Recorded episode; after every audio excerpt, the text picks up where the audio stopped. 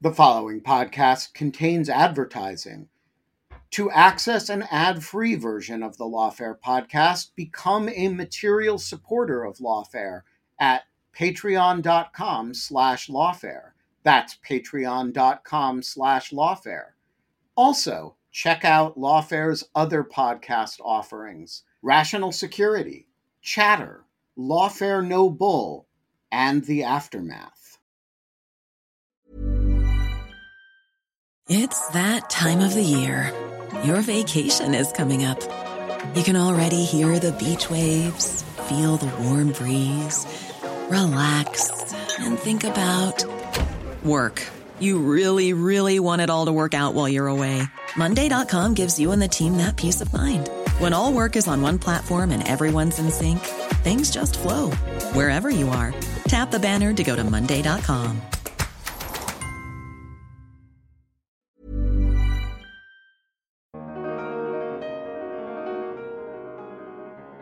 Will it figure out that it's best to register your ship in Panama and incorporate in Delaware? And will it figure out that double Dutch Irish sandwich? I don't remember that hack. That was a hack that companies like Google and Apple would use. And it involves having an Irish company, a Dutch company, and an offshore American company, like in the Caribbean. And by moving intellectual property around and other things, you're able to avoid all sorts of U.S. tax. The ridiculous hack that involved the interplay of the laws of four different jurisdictions. Hey, computers are really good at doing that kind of detailed pouring through possibilities and combinations. So we could imagine computers that can find new tax loopholes. And that, to me, is really interesting because it changes the nature of hacking. I'm Jack Goldsmith, and this is the Lawfare podcast of February 7th, 2023. How does computer hacking work? When is it good and bad? And what does it have to teach us about law, politics, and inequality? These are some of the questions that Bruce Schneier, a well-known security expert and lecturer at Harvard's Kennedy School, answers in his new book, A Hacker's Mind: How the Powerful Bend Society's Rules and How to Bend Them Back.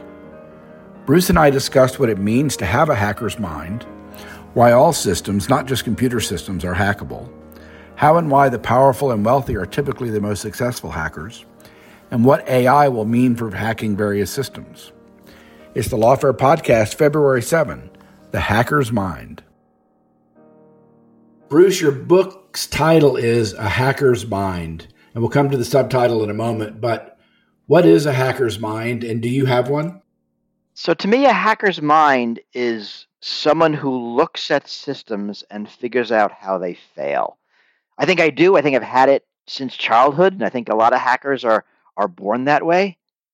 And it's just a way of looking at the world, looking at systems, seeing how they fail, how they could be subverted, how they can be made to do things they're designers didn't intend.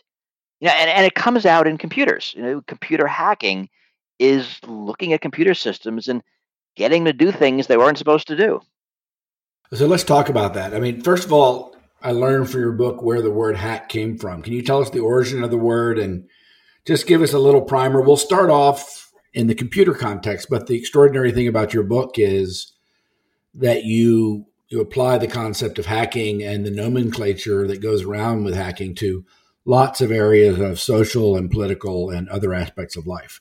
But let's start in the computer context. Tell us what hack means, what a hack is, what's the basic nomenclature. If you want to use a famous example, you can, or just talk through it. Yeah, it's a term that's gone through a lot of definitions over the years because it's a slang. It's a term of art. It's a term that people use to talk amongst themselves. Never was actually precisely defined. Comes out of the model railroading into early computers, MIT. It seems to be where it started. And it is this notion of trickery, of cleverness, of figuring it out, of making do, of having a system do something that maybe is novel or unexpected. Right? I hacked it together. I built it, but I kind of built it out of random parts I found in my basement. I found a good hack. I found a good trick. And it kind of quickly coalesces into a computer term of finding something that the computer can do, that's permitted, the code allows, but is unintended. And then, you know, it gets countercultural and it gets criminal, because most hacks, that's a bad example, I may say most, lots of hacks are against the rules, which are often also against the law. So hacking becomes something the bad guys do. And then associated with kids and computers and hoodies and, you know, bad movies and television shows. But there's this notion of figuring out something new, unintended, unanticipated, probably unwanted, that gives the hacker, the person who figured it out, some sort of capability or advantage or access.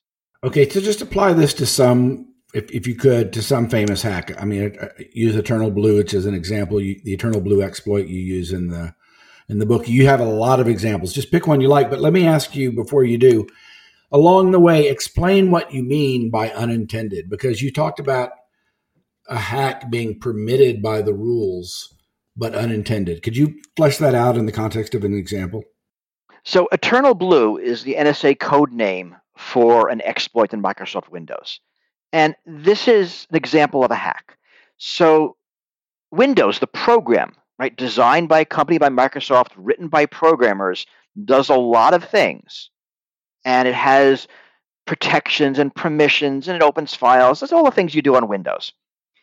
But someone, you know, probably at the NSA, we actually don't know the origin story of EternalBlue, discovered that if they sent some commands to a Windows computer over the internet, it would do something that Microsoft never intended, that it gave the person who sent those commands access to the computer remotely.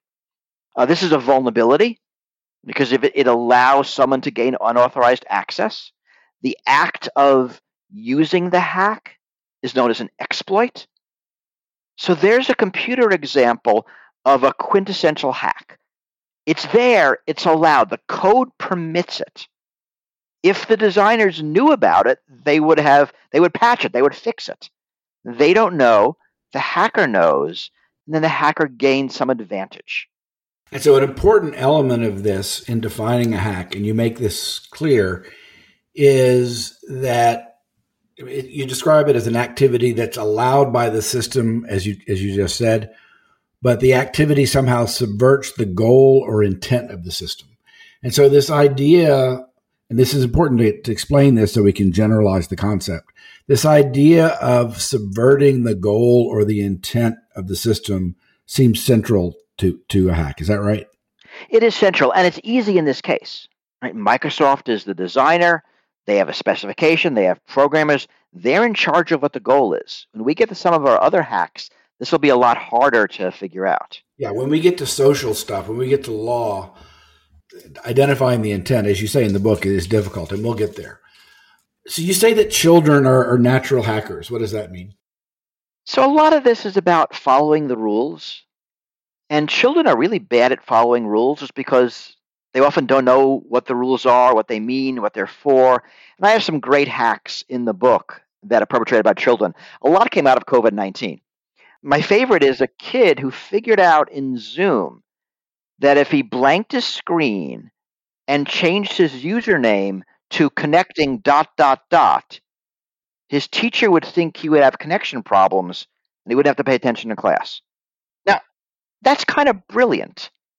He didn't break the system. The system let him do that, but he's subverting the intent. And hacks are all of this type. There are hacks in professional sports, casino games, frequent flyer programs. There have been hacks sort of in all these systems. And kids, I think, are really good at it just because they don't have that natural inclination to follow the rules. So the first couple of parts of the book, the first part especially, is a very good introduction, as all of your work is. It's a very good introduction to, you know, the basics, the nuts and bolts of what a computer hack is, how it works, what the nomenclature is, some famous examples. And then you give some famous examples of computer hacks. And then, but then you zoom out. You talk about financial hacks. You talk about gambling hacks, which I guess are related to that. But when it gets really interesting, it seems to me, is when you get to legal systems and hacking legal systems, hacking political systems, hacking cognitive systems, and hacking AI systems. And I want to walk through those. So how does hacking apply to legal systems? Well, let's start with more simpler systems of rules. So I'm going to talk about systems of rules in general. Legal systems are an example of that. So let's take sports, right? Sports have defined rules. There is a rule book. It's not a legal system, but a system of rules, and there are arbitrators, there are judges, and there are legislators who write the rules, and they are hacked all the time. So a good example is hockey. Curving your hockey stick is a hack.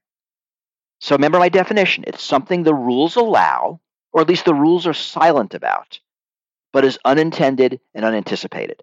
Curving the hockey stick changed the game dramatically. Puck goes faster, it gets air, it's more dangerous, people are wearing more protective clothing, but it's a more exciting game. So someone invents this. What was it before it was curved? Straight. Just a straight piece of wood. No, so right, the hockey stick looks like a hockey stick, curving it in the other dimension. Oh, I see. You mean you're talking about curving it on the bottom of the L. Right. Yeah, got it. And so that makes it a much more powerful stick for moving the puck. Now, in response, the game changes, and the designers of the system, right, the whatever the rule body for the National Hockey League, I don't know their name, has to decide, is this hack a good idea or a bad idea? They could prohibit it. They could allow it. In fact, what they do is they kind of are in the middle.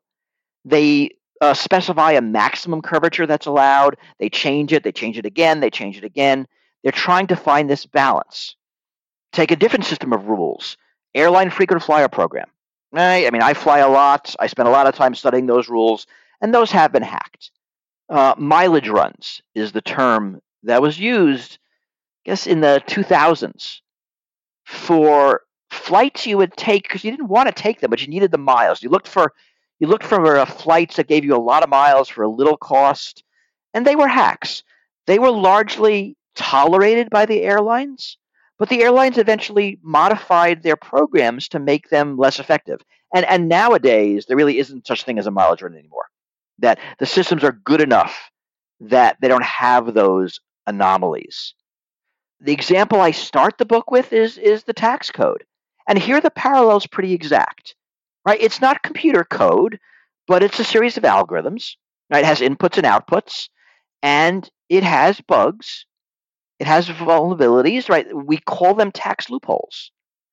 It has exploits based on the vulnerabilities. Those are called tax avoidance strategies.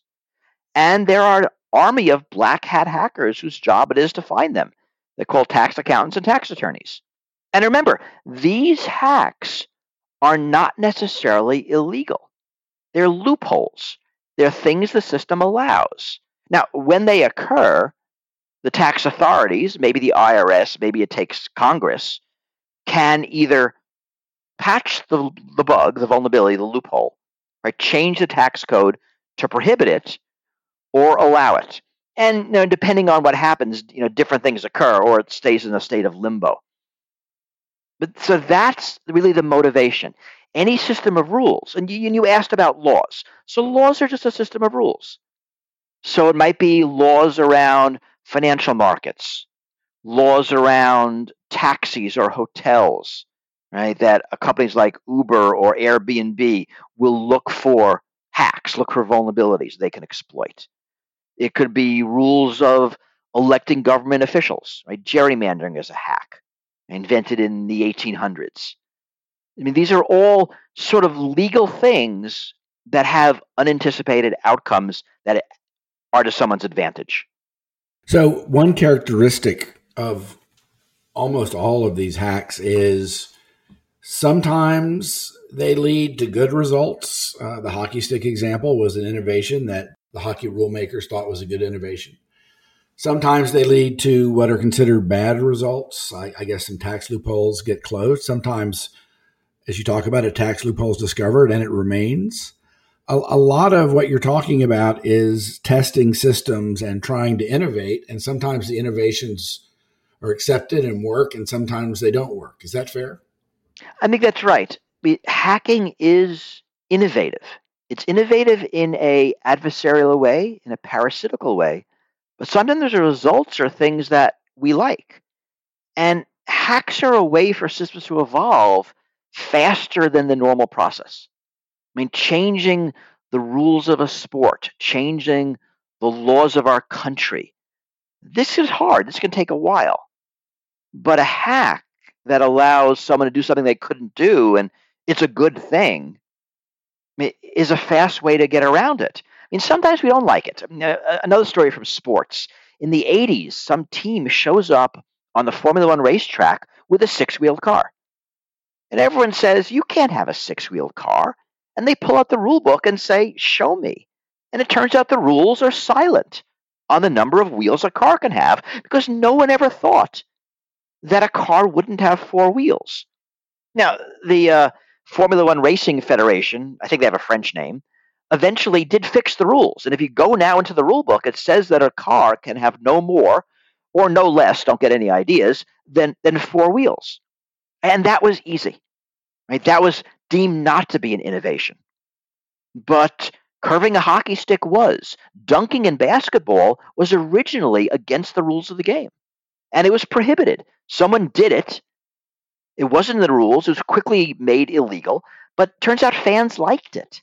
So the rules were changed. And now it's a more exciting game because basketball players dunk. Right. So I want to ask you about, I think you mentioned Uber a second ago, Airbnb, the gig economy stuff. And at one point in the book, several points in the book, I think you say, just as it's difficult with some systems to determine, or maybe contested, to determine what the intent of the system is. And you kind of need to have a conception of intent to understand whether it's a hack or not, I think. Is that right? You know, you can have a vague understanding of intent. I mean, what's the intent of basketball? Right, to have a fair game, a good game, an exciting game, a game the fans that like, a game that advertisers want to advertise on. So, you know, these intents aren't explicit, but we kind of can sort of figure out what they are. I mean, what is the intent of the tax code? There's a bunch of intents. It raises revenue, but it also incense and disincent certain activities through different amounts of taxation. Now, this is contested. I mean, we're not going to all get together in a room and agree on all the intents of the tax code. But broadly, you know, we kind of know what it's for. But this is where it gets hard, that when you don't have a single body like Microsoft or the Formula One Racing Federation or an airline in the case of a frequent flyer program, when it's a government, and maybe the law for the taxes was passed after complicated negotiations, and the language was well set, and there isn't good records on what people were thinking, and we got to try to figure out what the intent is, and we're probably going to get it wrong, so we sort of make it up, and we have different ideas. Right? You and I might disagree at a very fundamental level on the intent of certain laws. So it does make it hard to figure out what we should do with a hack. Give the Peter Thiel example, hacking the was it the Roth IRA system? Roth IRA. Yeah, and was this an example of him circumventing, or was that a hack? So I think it's a hack. So the basic story is a Roth IRA is invented by someone named Roth. I forget if it was a congressman or a senator, as a way to give the middle class an additional retirement account, a certain kind of retirement account. And Peter Thiel figured out a way to use it to shield, and I'm not exaggerating, billions of dollars from taxation. I mean, if you asked Mr. Roth, is your intent to have someone shield billions of dollars? You would have said, no, don't be ridiculous. This is meant for middle-class people. But the way the rule was written, what Peter Thiel did is perfectly legal. He did not break any law. He used the laws as written, even though they might not be as intended. So to me, that is a hack. That is definitely a hack. Before he did this, I don't know if people realized you could do this. Now we look at it and say, whoa, that was clever. Right? Hacks are clever. Even if they are parasitical, even if they are harmful, They tend to be clever. So yes, this was definitely a hack. Okay, so another, I don't want to say contested, but another important moving part in the analysis of applying these basic hacking concepts to all sorts of social phenomena is figuring out whether the hack is beneficial or not, whether the subverted system is better or not. And in this context, I want to talk about your gig economy examples because I just had a different take on these than you do. And maybe I got it wrong, but you seem to be very down on the gig economy. But why don't you make the claim about what your concerns are about gig economy things and why you think that's a bad hack, if I have you right? It might be bad. It might be good. I think there are a lot of problems with gig economy and how workers are treated. But, let's sort of put that aside. What companies like Uber and Airbnb are doing is they're looking at the laws for, in the first case, taxis, in the second case, hotels, and figuring out how to get around them. Right? Figuring out how, I can, as a customer, can get it to what's basically a taxi without the driver meeting all of the rules that regular taxis do. And that means they can be cheaper. It's also easier. A lot of benefits there. But if we believe the rules are there for a reason, then this is a subversion of those rules. Now, if you are Uber, you're going to argue that, look, these rules are ancient. These rules need to be changed. My hacks are innovations. And in fact, that seems to be the position that most of us are taking. We think Uber, we think Airbnb, these are good things. So we are looking at these hacks as innovations. It's no doubt that they are hacks. It was not intended by whoever came up with taxi rules that random people could have their cars become taxis without any amount of following those rules. That was not the intent. Now, maybe those rules are obsolete, and this is a clever, efficient way of innovating here. It certainly is a change.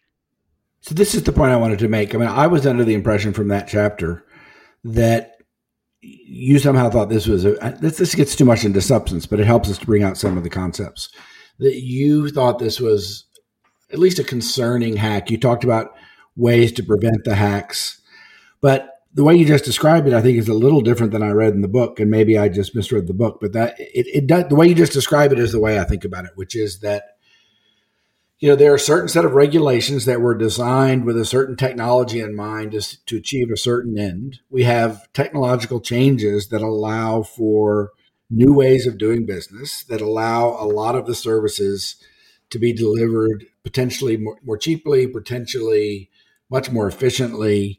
There are upsides and downsides on the employment side. It seems to me that this is definitely a hack. It's a hack of taxi regulations, just the same way that Airbnb is kind of a hack of extant hotel and related accommodations regulations. And whether it's good or bad, it's got some really good aspects. It's got some really bad aspects. And we're in the process of, figuring out where the equilibrium should be. We're fighting about it. But it does seem like, I would still say, and I just wonder if you agree or not, that the hack here was a good thing because it's moving us to a different place, which has the potential on balance to be much better for everyone. If I was probably asked, I would say the hacks in those cases are more bad than good, but that's really my politics. I think that's not relevant to the notion of a hack. And you're right. Society now has to debate the new equilibrium. So let's take another hack, the filibuster. Definitely a hack, actually invented in ancient Rome. There's a senator, I forget his name, who realized the rules said that all business of the Senate must be concluded by sundown. That was the rule. And he looked around and realized, if I never stop talking, it'll be sundown and nothing will get done. And that's what he did. Right? Unintended, unanticipated. It is now in the U.S. and I think other countries as well, it is a tactic. It is a political tactic. It has a name called cow walking in Japan, of walking very slowly up to vote. These are all delaying tactics.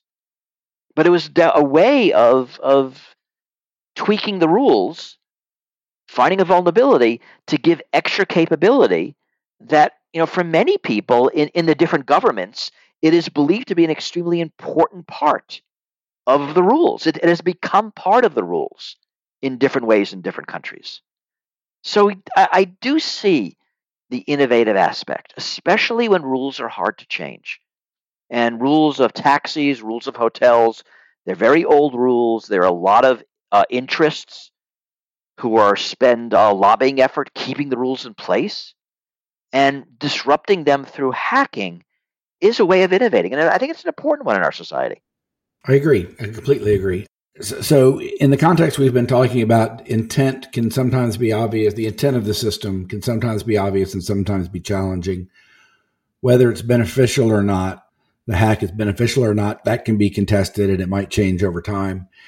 Are these qualities also present in computer hacks? I guess they are in some sense.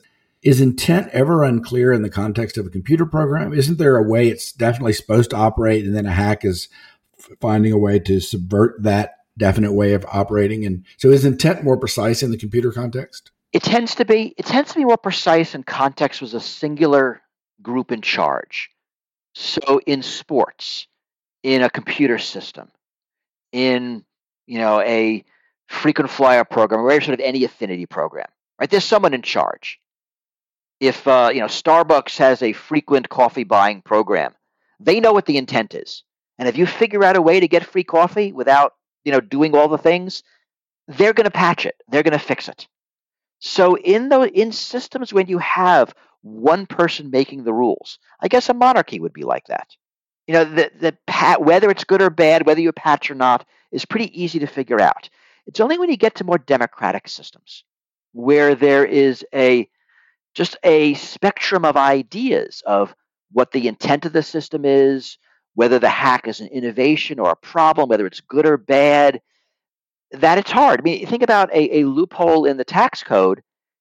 It can take years to patch it, even if we all agree that it should be patched, because in the U.S., lawmaking is slow. And if we don't agree, if there suddenly is a lobbying interest that thinks the hack is great, let me take the carried interest loophole, which everyone agrees is a hack and some people like and some very wealthy people like, and we haven't been able to patch it for 20 years and maybe we never can, it'll stay around and then becomes part of the normal way of doing things. Now, I think of high-frequency trading as a hack. When you think about stock markets and their original intent was to allow people to buy and sell shares of a company. It was never intended to make money on microsecond fluctuations based on physics principles and random noise and whatever. But people are making a lot of money on it. So far, it's legal. If you wanted to patch it, it's super easy to patch. I'll give you the patch right now. Just declare all trades have to happen on a 10-second clock. We're done. But we've never done that. And we probably won't unless high-frequency trading starts destabilizing the economy, in which case we'll say, this is really bad. But until then, we're not going to do that. I'm Sandra, and I'm just the professional your small business was looking for. But you didn't hire me because you didn't use LinkedIn Jobs. LinkedIn has professionals you can't find anywhere else, including those who aren't actively looking for a new job, but might be open to the perfect role, like me. In a given month, over 70% of LinkedIn users don't visit other leading job sites. So if you're not looking on LinkedIn, you'll miss out on great candidates like Sandra. Start hiring professionals like a professional. Post your free job on linkedin.com/people today. Hey, it's Ryan Reynolds, and I'm here with Keith, co-star of my upcoming film, If, only in theaters May 17th. Do you want to tell people the big news? All right, I'll do it. Sign up now and you'll get unlimited for $15 a month and 6 months of Paramount Plus Essential Plan on us. MintMobile.com/switch. Upfront payment of $45 equivalent to $15 per month. Unlimited over 40 gigabytes per month. Face lower speeds. Videos at 480p. Active Mint customers by 531.24 get 6 months of Paramount Plus Essential Plan. Auto renews after 6 months. Offer ends May 31st, 2024. Separate Paramount Plus registration required. Terms and conditions apply if rated PG. Hey, Lawfare listeners. Ben Wittes here. Want to tell you about the first time I got a report from the folks at Delete Me.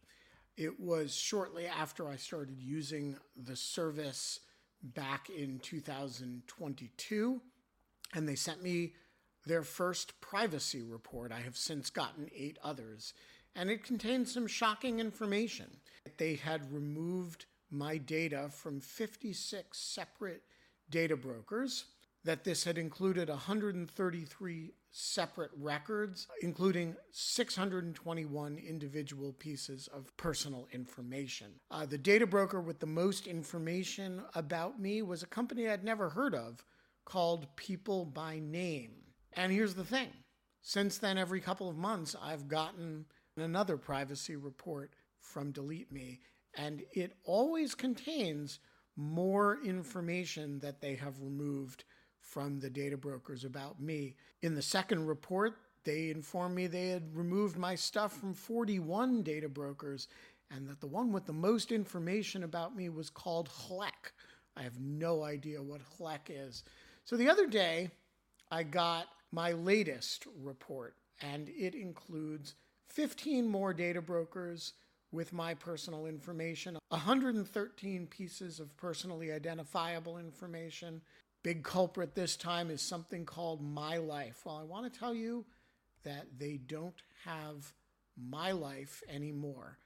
And that is why I recommend Delete Me. As this little anecdote shows, there's a lot of my data out there, and these companies keep acquiring it and making it available to anybody who can pay. And I have slept a little bit more easily ever since I found a solution to this problem. And I want to stress, as I do every time, that I started using this before Delete Me started advertising with Lawfare. Delete Me finds and removes any personal information you don't want online, and it makes sure it stays off. And that's the point of this little story, that, you know, they keep coming back. You can get it removed once, but they'll put it back. And then Delete Me comes and takes it off again. It's a subscription service that removes your personal information from the largest people search databases on the web, and in the process helps prevent potential identity theft, doxing, and phishing scams. Delete Me sends you regular personalized privacy reports, just like the ones I've been describing, showing what info they found where they found it, and what they removed. And critically, as this story reflects, it isn't just a one-time service. It's always working for you, constantly monitoring and removing the personal information you don't want on the internet. It does all the hard work of wiping you and your family's personal information off the web. Data brokers hate Delete Me, which is why I like it. Your profile is no longer theirs to sell. So take control of your data and keep your private life private by signing up for Delete Me, now at a special discount for our listeners. Today, get 20% off your Delete Me plan when you go to joindeleteme.com/lawfare20 and use promo code lawfare20 at checkout. The only way to get 20% off is to go to joindeleteme.com/lawfare20 and enter code lawfare20 at checkout. That's joindeleteme.com/lawfare20, code lawfare20. So this actually brings me to the subtitle of your book, which we haven't talked about yet. So the book's title is A Hacker's Mind, and the subtitle is How the Powerful Bend Society's Rules and How to Bend Them Back. So talk about that. I mean, is your claim that the powerful, the wealthy have a natural hacker's advantage? My claim is they do, not because they're smarter. Now, it's interesting. In the computer world, we normally associating hacking with the counterculture, right? The kid who's a clever computer guy, antisocial, wears a black hoodie. You think about how we think about hackers in movies. We think of them as the powerless going against the powerful. But in fact, you know, organizations like the NSA are the most powerful hackers on the planet, because they have the expertise and the budget. And when you get to these more economic, political, social systems, the rich have a bunch of advantages. Right? They can pay for expertise. They have the ability to use hacks in ways that the poor can't. If I figured out a way to, you know, subvert the taxi industry, it wouldn't do me any good. It would be better if I was a big company like Uber. I could use it more. If I figured out a tax loophole, wouldn't be that interesting to me. I don't have a couple of $2 billion to shield, and Peter Thiel does. And also, the rich are better at normalizing hacks. You know, when hacks are discovered by the poor, they tend to get patched pretty quickly. I mean, the IRS, if you find a way, you know, to not pay tax, it's likely going to be corrected pretty quick. If you're wealthy and you do, you have more of an ability to make that permanent. Again, think of the carried interest loophole, right? That is something that still exists because of intense lobbying. Lobbying is an expensive activity that I personally am not able to do. I just, you know, don't have that kind of money. So yeah, in the real world, the wealthy, the powerful are better hackers. They're better at doing it, and they're better at getting their hacks declared legal. And so what is your general claim about how to bend them back? What I'm hoping to do in the book is really shine a light on this practice, that I think there's value in thinking about these subversions, these loopholes as hacks. And then there's a lot of lessons from the computer world on how to fix, how to patch, how to make hacks less effective. And I do try to apply them. Now, I mean, you have to step back and say, do we want to? But assuming we do, there are ways we can patch hacks, vulnerabilities that we have discovered, that we can test laws for vulnerabilities before we pass them, something we do in the computer field all the time. We can use red teaming, like we can hire accountants that go through the tax code before it becomes law, looking for hacks, so we know that we have to patch them in the legislative process or in any rulemaking process. So I'm trying to bring the defensive capabilities and ideas that we've had in the computer field for the past bunch of decades to these other systems. But in the example of the tax code, you can describe an effort to red team the tax code, either at the congressional level or the regulatory level.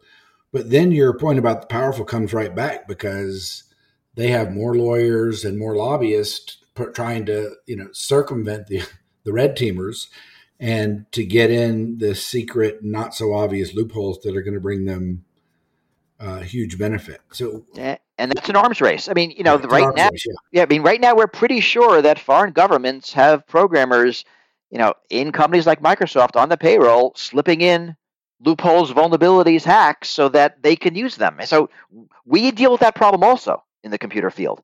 And you're right. So we'll imagine a tax law. It is going through negotiations, and somebody, let's say a congressperson, a watchdog organization, the press, runs some red teaming, finds a loophole. Now, it doesn't mean it gets patched. You're right. But it does mean it becomes public and part of the debate. And it is easier to patch a loophole before someone takes advantage of it. Right? The Roth IRA loophole, if someone just said, hey, wait, put a line in there that says, anyone making more than $1 million a year isn't allowed to use this, everyone would say, yeah, all right, sure, and write it in. And no one would have given it a second thought, because there wasn't yet a wealthy constituency to lobby in its favor. I'm just a little skeptical. I mean, you do give many examples in the book, but I'm skeptical that the hacking structure, the hacking apparatus, is a truly imaginative way to understand all these problems. And it's a way to understand all these problems of manipulating rules, circumventing rules to one's advantage across a whole number of topics. But given what you say about why the powerful succeed, I'm a little skeptical that there are going to be real insights about how to bend them back. You see what I mean? Yeah, and I think you're right. That is the hard part. But I think knowing how the system works has value. I mean, it is hard. It is hard to, in the United States, pass laws that the wealthy don't like. That's not something that we tend to do. So there are a lot of structural advantages for certain classes in our system. And, this isn't going to be a magical bullet. But I think it's a way of thinking about these systems that has value. And we're going to get to it when we get to AI systems. I think it has a lot of value. So I get to that in a second. But I do want to point out, and I had not thought about it this way, but you also say that there can be hacking deployed by those at the bottom of the power structure, and that hacking can be used for social change. And you say at some point that's how revolutions happen, and that hacking can be a tool of the weak. you give the civil rights, boycotting and civil rights movement and the like. So there is hacking. It's not just from the top. No, definitely not. And one of my favorite examples from today is there is someone trying to give a river legal standing based on hacking corporate law, right? To give a non-human legal entity rights. That's totally a hack. But it'd be really interesting if it happened. And we can argue whether it's a good idea or not, but definitely a hack. And this is a hack done by the weak. And this is what social movements are. I mean, a social movement, especially a bottom-up social movement, is, in your terminology, just an effort at hacking. And sometimes they're wildly successful, and sometimes and oftentimes they don't work. Right, because hacking is essentially parasitical. Right? It's a way of getting advantage at the expense of other parts of the system. And, it is often the case that those who are the victims of a parasitical attack try to fight back. So when hacks happen at the bottom, when the peasants figure out a clever way to avoid paying tax, and I have some examples, I forget what country they're from, where there were taxes on grain. And, you'd figured all sorts of tricks, that you harvested only half of it, and then after the taxpayer came, you harvested the other half. Or you harvested and left on the ground and picked it up later. I mean, all sorts of tricks, right? And as the tax authorities discover these, they're going to try to patch loopholes, fix their rules. And eventually, the peasants rise up and say, hey, all this grain tax is fundamentally unfair, and we're going to overthrow the government. And that is the way of history. Right. So I want to move to the last two chapters, which are in many ways the most interesting chapters of a hugely interesting book. Part 6 is called Hacking Cognitive Systems, and you seem very worried about this. What does it mean to hack a cognitive system? So this is tough, right? Because now we're going to use the word intent for biological systems, and I don't believe in intent in biological systems. But we can sort of think about the biological purpose of different systems, and I spent a lot of time on our cognitive systems, our ways of thinking, systems of attention, our systems of fear, our systems of group affinity, and ways that people, organizations manipulate them. And some of them are simple. And we have these conversations, sort of in the world, like that Facebook manipulates our attention, our sense of outrage. And I think of these as hacks. I think of these as using the systems against us. And I worry about them. I mean, this isn't new. I've been writing about fear and how it's manipulated for decades. But in thinking of it as a hack, it is something deliberately being manipulated. And as manipulators, we are better at it. Computer systems, the internet, large-scale platforms are giving us new abilities to hack these systems. And they're largely done by powerful entities. In the United States, mostly corporations, in other countries, it could be governments, to try to achieve some outcome that might be against our interests. So I'm really extending the metaphor here, right? Because there's no such thing as patching, because how do you patch our systems? Well, it's evolution. Well, that takes a couple 100,000 years. That's not going to work. But the ideas do transfer. Right? So one example we've been talking about a lot in the media is the notion of dark patterns. So this is the term given to manipulative user interfaces, and whether they are interfaces that hide prices. So some of this is illegal, but used to be when you'd buy an airline ticket, there'd be all sorts of hidden fees you wouldn't see until the very end. So your decision process was manipulated. Systems where you are shown, you were given an option every time. So whenever I don't normally use the Chrome browser, but whenever I turn it on, I am asked, do you want to make this a default? If I say yes, I never see it again. If I say no, I see it again every single time. I can never say no and don't bother me anymore. These are all manipulative patterns designed to get us to do a certain thing. And there's a whole series of them, and a bunch of them are illegal in Europe.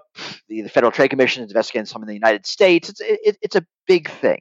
These are basically hacks of our cognitive systems. And how to control this, how to defend against it. Well, psychologically, there really isn't a good way. I mean, some of it is knowing they're there, but they're often designed to work even though we know they're there. I mean, the way you would defend against them is you declare them illegal, right? For airlines, there are rules about you have to show the true price in the beginning, and you can't do this drip pricing, right? So that was an example of the government stepping in and saying, this is an unfair and deceptive trade practice, and you're not allowed to do it anymore. Okay, what about artificial intelligence systems? Tell us first what you mean by artificial intelligence. The whole chapter and in other chapters you talk about it, just a working description so that we understand what you're talking about. It's funny. Defining AI is notoriously difficult, and there probably isn't a definition everybody agrees on. I think of it as a broad array of technologies, and I'm actually waving my hands right now, even though you can't see it in audio, that are used for decision-making. So let's stick with that and see if that gets us through. It's hard to get to a better a definition. So when you think about hacking, it's a creative process, right? It's looking at the rules, finding flaws, finding vulnerabilities, finding exploits. It is something that is fundamentally human. But the notion of finding loopholes doesn't have to be human. Now, in theory, a computer could do this. So right now, there are computer programs there's AIs that find vulnerabilities in computer code. And they're not very good at it, but they're going to get better. We know how this goes, right? They'll get better every year. And that is a creative process. You could imagine, probably can't do it yet, a computer program, an AI, that is trained to find vulnerabilities in the tax code. And you could imagine giving this AI all the world's tax codes. Like not just the country, the world. Here are the tax codes of the world. Figure out profitable hacks. And, see what it says. Will it figure out that it's best to register your ship in Panama and incorporate in Delaware? And will it figure out that double Dutch Irish sandwich? I don't remember that hack. That was a hack that companies like Google and Apple would use. And it involves having an Irish company, a Dutch company, and an offshore American company, like in the Caribbean. And by moving intellectual property around and other things, you're able to avoid all sorts of U.S. tax. The ridiculous hack that involved the interplay of the laws of four different jurisdictions. Hey, computers are really good at doing that kind of detailed pouring through possibilities and combinations. So we could imagine computers that can find new tax loopholes. And that to me is really interesting because it changes the nature of hacking. It changes the speed. A human process that took months and years could happen in minutes or seconds. It changes the scale. You can do it faster once you figure it out. It changes the scope. You could do it broader. And it allows more sophisticated hacks. What if there's a vulnerability that involves the laws of 20 countries? Humans probably don't have the cognitive power to figure that out. We can't keep that much in our brains, but a computer can. So things will get really different. And I think it's not if, it's when computers start hacking these systems. So I want to ask you what that different thing looks like, because it seems, if not scary, very different. But as you also discuss, and as is also possible, you could also have AI is not just offense. AI can be defense too. AI can design the systems. So you could have AI designing loophole-free or hack-free or hack-minimal systems. You could have AI interacting on defense, trying to prevent the hacks in some sense. Are both of those claims right? Is that possible? It's definitely right, and we're going to see that in the computer field first, right? So I talked about these AIs that are finding software vulnerabilities. You can imagine a company like Microsoft employing that AI on its code before it's released. You know, that vulnerability finding AI could find all of the software vulnerabilities. And we can imagine, you know, we're here in 10 years from now saying, wow, remember software vulnerabilities? That was a really big deal until the AIs found them all and fixed them, and now they don't exist anymore. That's certainly a possibility. I mean, sort of the transition period is dangerous because the AIs will find the vulnerabilities in the existing software. The new software is good because the AIs found and fixed them. All the legacy software that's already out there, it's the offensive AIs that are finding it. But in the long run, the defense benefits from an AI that finds software defects.